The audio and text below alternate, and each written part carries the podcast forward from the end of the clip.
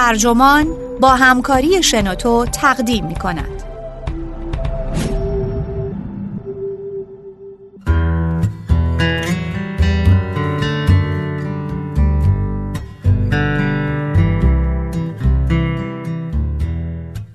فیلسوفان همیشه داستان گفتند اما از نوعی دیگر فلسفه ورزی انسان ها نه با استدلال اقلانی بلکه با قطعه‌ای ادبی شروع می شود. نویسنده کاستیکا براداتان مترجم میلاد اعظمی مرام منبع Los Angeles Review of Books ترجمه شده در وبسایت ترجمان گوینده اکرم عبدی.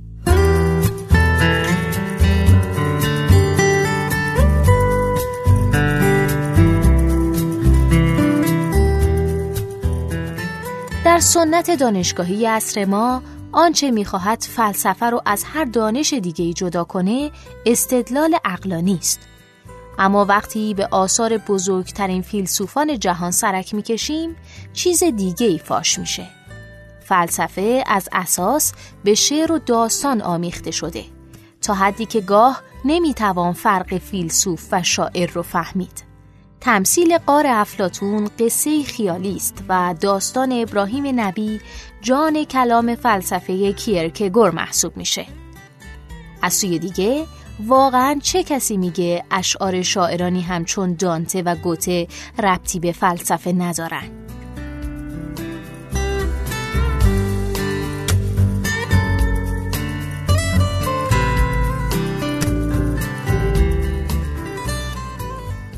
وقتی مراد جدید صوفیان از شهر خودش در نیشابور خراسان به بغداد اومد آوازش مدتها پیش از خودش به اونجا رسیده بود. داستان میگه که مقام والای معنوی و رویکرد خاص او به احسان و همینطور شیوه های مبدعانه او زبانزد همگان بود. برخی شایعاتی واهی و چیزهای عجیب درباره او شنیده بودند. اما اگه از جزئیاتش سوال می‌شد اظهار بی اطلاعی می‌کردن. به هر حال در صبح یکی از روزهای زمستانی نه تنها گروه کوچک از مریدان مشتاقش که همه خوشبوش و خوشرفتار بودند و سلوکشون به شایستگی پرهیزگارانه و شاید بیش از حد تصنعی بود بلکه مردم شهر از هر سنفی در کاروانسرا گرد آمده بودند تا به او خوش آمد بگن مغازهداران و دست فروشان دورگرد، جواهر فروشان و عطر سازان سراسر خیابان و حتی مدرسان و دانشجویان دانشگاه مجاور. با گذشت زمان جمعیت بیتاقت می شد. بی تردید شیخ دیر کرده بود. مطابق روال چنین مراسماتی باید در میان این جمعیت منتظر گداها و ولگردها و دیگر بی سر و پاها هم بود. معلوم شد که بویژه یکی از اونها اسباب زحمته.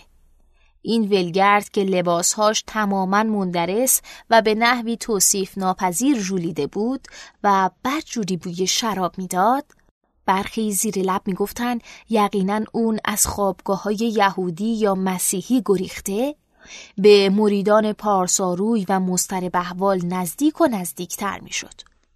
او ما بین سکسکه هاش با تومنینه یک به یک اونها رو به عمد میازمود و این امر اونها رو نگرانتر می‌کرد. نمی‌خواستند مراد بزرگشون رو در همجواری این نامقدس ببینن. خوشبختانه به نظر می رسید که اون ولگرد رو به بیرون می‌برند. اما او در این اسنا با چنان زبان فارسی فسیح و فرهیختهی جوانان معذب رو خطاب کرد که یک دفعه دانه های تسبیح در دستشون خشک شد. او گفت گویا برای هیچ آمدم. چه چیز را به شما تعلیم دهم؟ چهره شما نشان می دهد که به جایگاهی از پاکی رسیده اید که من در برابر آن هیچم.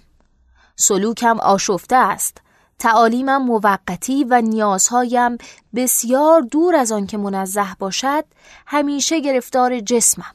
گرفتار سرشت خاکیم و معاشرت پیچیدم با جهان است. من یک درماندم و شما به خودتان بنگرید. انگار با فرشتگان هم نشینید. حال مرا معذور دارید. و با این سخنان از کاروانسرا گریخت. داستان می‌گوید آنجا بود که مردم حاضر در کاروانسرا فهمیدن شیخی که منتظرش بودن آنها را ترک گفته بود. داستان این مراد صوفی وضعیت بیشتر فلسفه های معاصر رو نشون میده. زیرا عملا در فلسفه یک فرض قوی محض گرایانه وجود داره. این تصور که فلسفه رو میشه به یک تمرین منطقی صرف تقلیل داد و صرفا اون رو با قواعد برهان عقلی و مباحثه پیش برد. آنچه در قالب برهان ترجمه نشه بیوچه. فیلسوفان به نحوی از قوانینی که بر دیگر انسانها حاکمه مستثنا میشن. می‌خوان در یک سطح والاتر در سطحی منزه عمل کنند. جایی که سرشت خاکی و مادیاتشون هرگز در پی اونها نباشه. اما فلسفه هرگز درباره برهان عقلی صرف نبوده که اگر می بود زننده ترین چیز بود و این همه مدت دوام نمی آورد. آنچه فلسفه رو چنین پایا می سازد در غرب و در شرق اینه که فلسفه نه تنها شناخت ما رو بلکه تخیل، عواطف، حساسیت هنری و انگیزه های دینی ما رو به طور خلاصه موجودیت پیچیده، آشفته و ناخالص ما رو درگیر می‌کنه. انسان بودن یعنی درگیری همیشگی با گرفتاری های وجودی یعنی درآویختن با پیوندها و آشفتگی های گوناگون ما وحدت قریب ملک و ملکوت هستیم وحدت روح و جسم خرد و بیخردی و فیلسوفان اگر نمی‌خواهند انسجام خودشون را از دست بدن باید توضیحی برای این کلیت پیدا کنند. به همین دلیله که فلسفه محض وجود نداره و منظور از فلسفه نه این نوع دانشگاهی بیروح بلکه اون تنوع پایای تغییر پذیریه که در اندیشه لاوتسه، فیساغورس، افلاتون، آگوستین قدیس، مولوی، ماسترکارت، اسپینوزا، مارکس، نیچه، گاندی و سیمون وی می‌بینیم.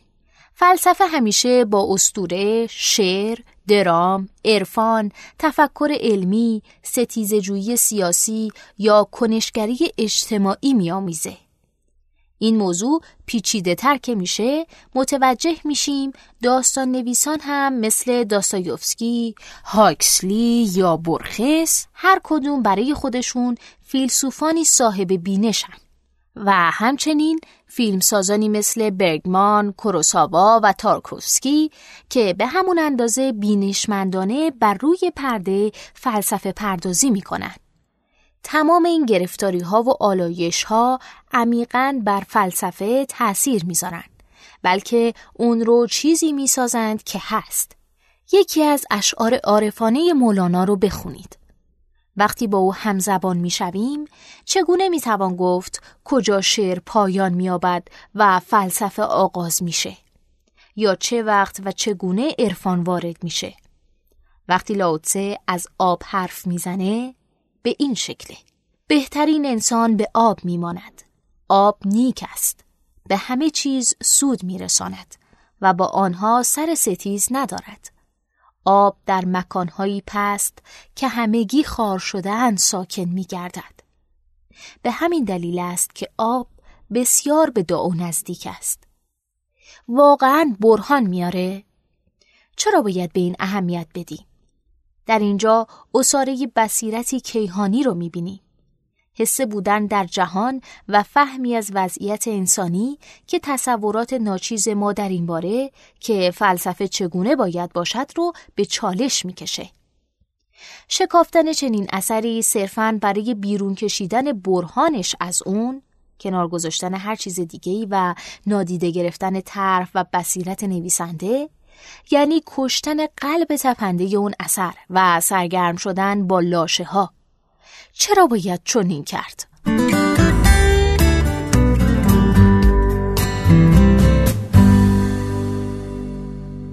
والتر بنیامین در آثار فلسفی خودش از داستانگویی فراوان استفاده می کرد. او داستانهای کوتاه و بلندی نوشت یا اونها را از دیگران وام گرفت و این امر بلحوثانه نبود. او واقعا اعتقاد داشت که فلسفه و ادبیات از اساس با هم گره خوردن.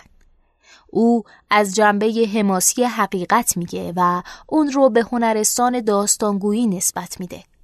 انسانها مخلوقاتی روایتگرا هستند که به اندازه هر محتوایی برای فرم هم اهمیت قائلند. مادامی می توانیم خود و جهانی که در آن زندگی می کنیم رو معنادار سازیم که بتونیم روایت هایی درباره خود و جهان بسازیم. سارت که چیزکی درباره فلسفه و ادبیات می‌دونست می‌خواست در آثار خودش تلفیقی از اسپینوزا و استندال باشه اگه هر چیزی رو به مسابه داستانی در حال شکلگیری تجربه کنیم پس حقیقت یک جنبه حماسی داره و فلسفه بنا به تعریف ملزم به استفاده از صنعت ادبیه. با هر داستان جدیدی جهان رو از نو می‌سازیم داستانگویی مرزهای انسان بودن رو وسعت میبخشه. خیال و مرور اشکال جدید تجربه به آنچه پیش از آن نبوده شکل منسجمی میبخشه و نیندیشیده ها رو ناگهان مفهوم می‌سازه. داستانگویی و فلسفه همزاد همند. تأثیر برانگیزی تمثیل قار افلاتون در بیان یک نکته مهم فلسفی درست بدین خاطره که یک داستان خوبه با این حال در چنین مواردی چگونه یک داستانگو رو از فیلسوف تشخیص میدیم؟ شاعر از خودش می‌پرسه چگونه می‌توان رقاص را از رقص باز شناخت؟ اما چرا باید بین اونا فرق بذاریم؟ چون فلسفه و ادبیات چون این تنیدگی نزدیکی با هم دارن فیلسوفان کیفیت اندوهبار زندگی رو صرفا چاشنی و آرایه آثار خودشون نمی‌کنن بلکه این اندوهناکی در دل آثارشون جا داره. فلسفیدن شما همزمان با طرح بخشی به اندیشه ها، آزمایش کردن فرم ها، استفاده از مجازهای بلاغی، بازی با عواطف و همدلی آغاز میشه. با ایجاد یک قطعه ادبی. یک فیلسوف با وقاری آلمانه از رسیدن به سرزمین حقیقت می نویسه. که اقیانوسی وسیع و طوفانی اون رو احاطه کرده. در دل دیار وهم آنجا که دریانورد در سفری دریایی برای کشف کشوری جدید مههای قلیز و کوه یخهایی بسیار می‌بینه. این سخن از آثار نیچه یا بنیامین یا دیگر فیلسوفان ادیب نیست. نقل قولیه از کتاب نقد عقل محض کانت حتی متفکرانی که خشکترین قلم ها رو دارن نمی‌تونن از بکار بردن تشبیهات و استعارات، قصه ها و داستان های ادبی اجتناب کنن. از غذا صرف اقامه برهان که امروزه محضگرایان فلسفی به اون سوگن می‌خورن به معنای مهم شکلی از داستانگوییه اما از نوع دیگه اخیرا در باب جریان اصلی فلسفه در غرب امروز و نحوه تلقی اون از سنتهای فکری غیر غربی به مسابه سنتهایی که قوام فلسفی لازم رو ندارن یک مباحثه جالب صورت گرفته.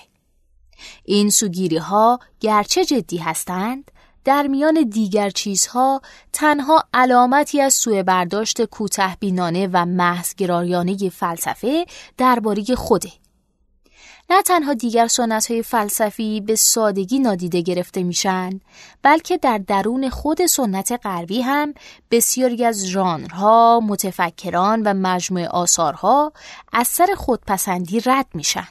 این خودپسندی مکافات سخت خودش رو داره. دیگه نمی‌تونیم ضروریات رو از امور بی اهمیت و یک مشکل اصیل رو از حوثی گذرا تشخیص بدیم. دیگه نمی‌تونیم مسائل فلسفی رو تشخیص بدیم مگه اینکه در قالب مجلات تخصصی دانشگاهی به دست ما برسه و یا در یک مجله ممتاز با هیئت ویراستاری عالی ترجیحاً به زبان انگلیسی منتشر شه شگفت نیست که امروز فلسفه چنین بیوجه شده چرا باید نیازمند فیلسوفان باشیم وقتی فلسفه اینقدر شدید خودش رو محدود می‌کنه؟ آنچه اکنون شدیدن به اون محتاجیم تواضع فراوانه. دست کم باید بفهمیم که فلسفه صورتها و نامهایی متفاوت داره. فلسفه هرگز به صورت محض نیست بلکه آشفتگی و آمیختگی رو دوست داره و با حیات و سرشت خاکی فیلسوفان درگیر میشه. چون این تواضعی به هیچ وجه فلسفه رو تضعیف نمی‌کنه. برعکس این تواضع فیلسوفان رو قدرت میبخشه و فلسفه رو غنیتر، سنجیدهتر و مرتبطتر می‌کنه. تنها اگر بتوانیم مرادی پیدا کنیم که کمی ما را فروتن سازد.